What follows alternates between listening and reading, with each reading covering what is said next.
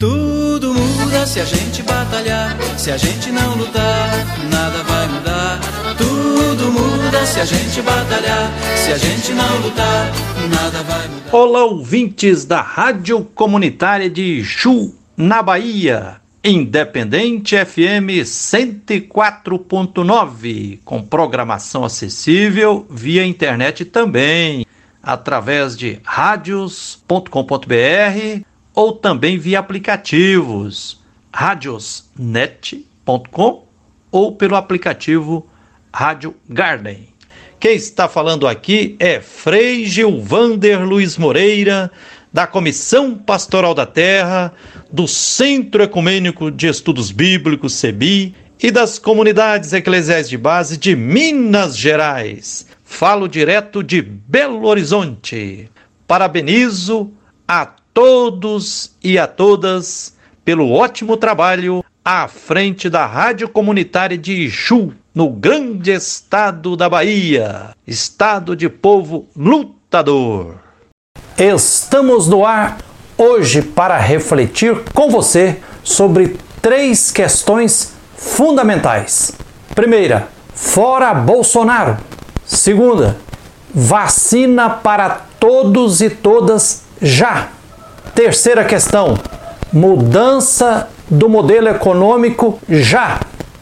Um sopro de esperança irradiou-se para todo o Brasil a partir de São Paulo, dia 17 de janeiro, agora de 2021. Dia histórico para o povo brasileiro, com a vacinação da primeira pessoa do país contra a Covid-19, Mônica Calazans, mulher, negra e enfermeira.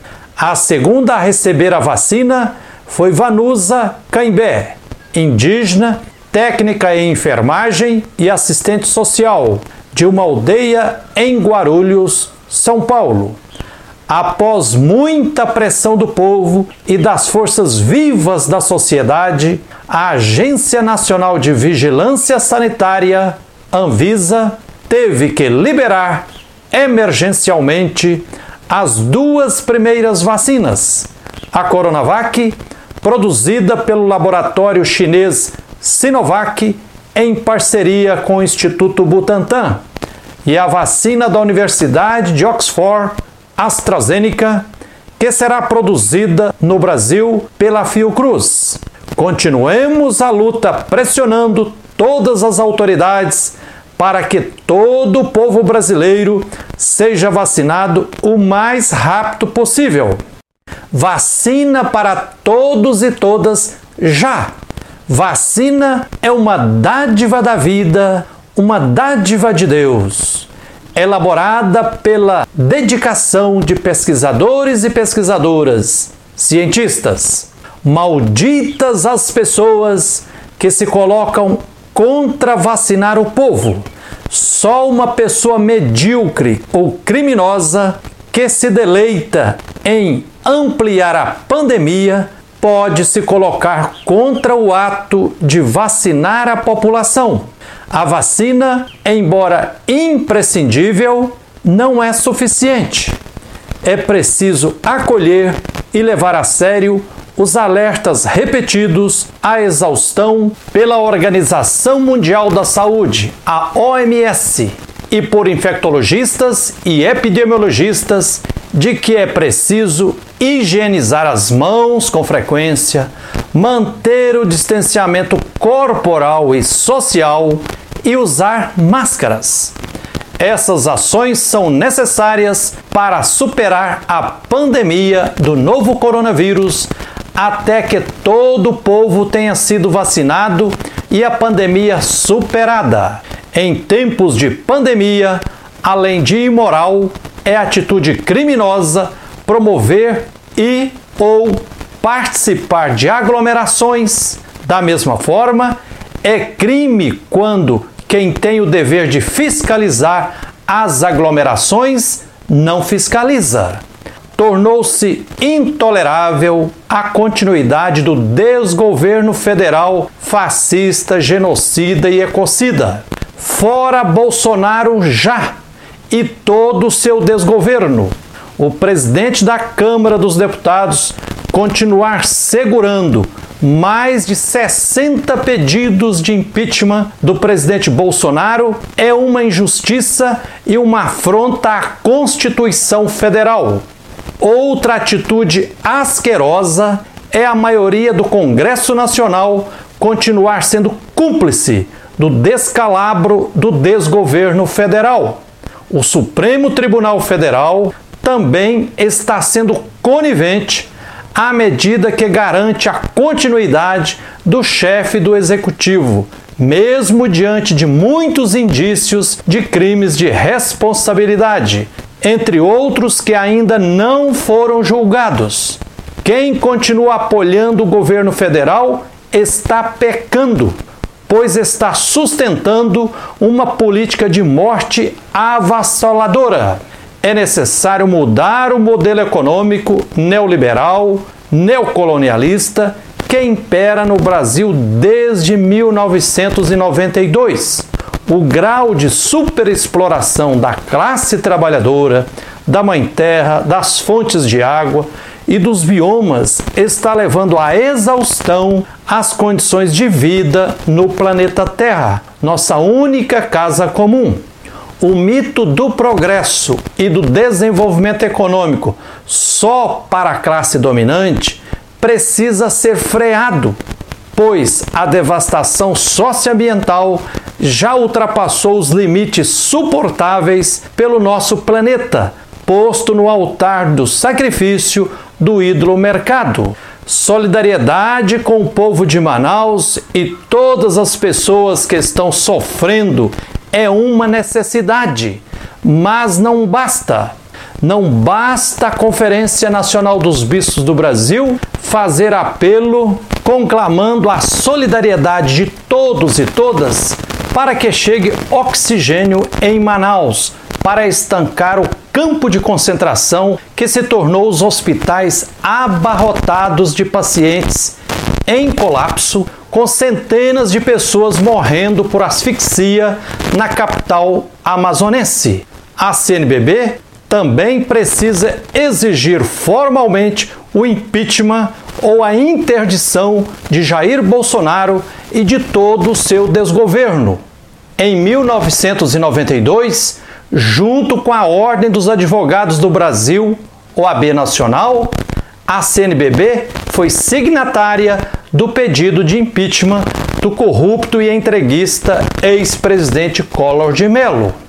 O desgoverno federal não está sendo apenas omisso e demonstrando descaso com relação à pandemia e a todas as outras áreas desgovernadas. Sua atitude é bem mais grave e criminosa. Está agindo de forma planejada, com requintes de crueldade para incrementar uma necropolítica, uma política de morte que está matando o povo brasileiro de mil formas. O Congresso Nacional, o Supremo Tribunal Federal e todo o Legislativo e o Judiciário, em todos os níveis, via de regra, não estão sendo apenas omissos, mas também cúmplices, já que são coniventes com a política de morte do Executivo Federal, que está destruindo o Brasil. Parte da esquerda brasileira também não está sendo apenas omissa. Ao continuar olhando prioritariamente para o próprio umbigo, está sendo cúmplice das injustiças e violências que se abatem sobre o povo. Ficar querendo simplesmente resgatar o estilo de governo do Partido dos Trabalhadores do passado não trará solução capaz de ir às raízes da tremenda desigualdade social e violência socioambiental que campeiam em todo o território nacional.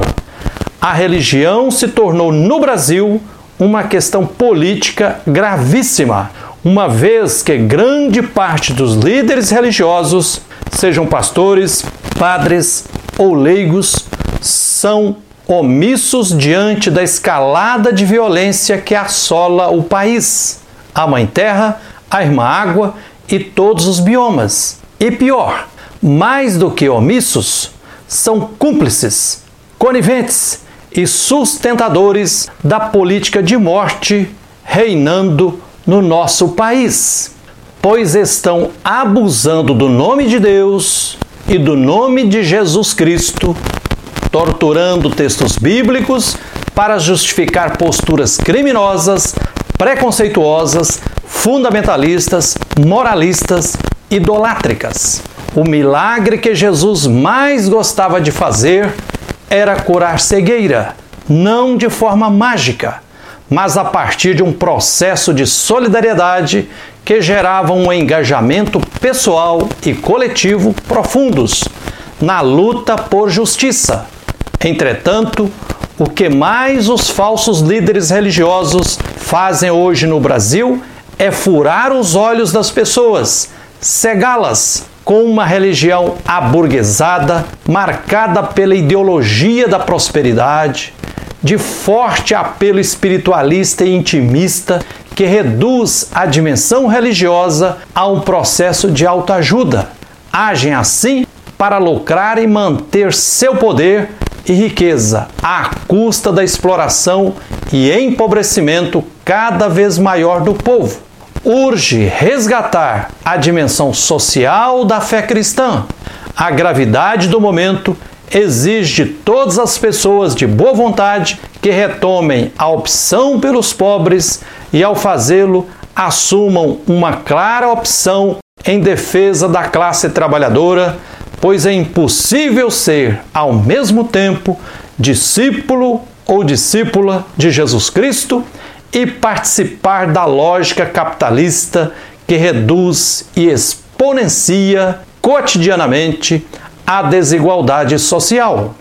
Portanto, é preciso urgentemente consciência, coragem e ousadia e assumir o lado certo da história lutar por condições de vida com dignidade para todos e todas, sobretudo para os empobrecidos, explorados e injustiçados. E isso passa necessariamente por lutar pela queda desse desgoverno federal que está aí. Passa pela mudança desse modelo econômico que só faz crescer cada vez mais a desigualdade social e a destruição socioambiental. É isso aí. Que a luz e a força divina continue nos guiando e nos fortalecendo na luta por direitos e por tudo o que é justo. Este mundo desmando ocupou o seu lugar e deixou a nossa gente sem ter como se virar. E se a gente não batalha, tudo vai continuar. Tudo muda se a gente batalhar. Se a gente não lutar, nada vai mudar. Tudo muda se a gente batalhar. Se a gente não lutar, nada vai mudar.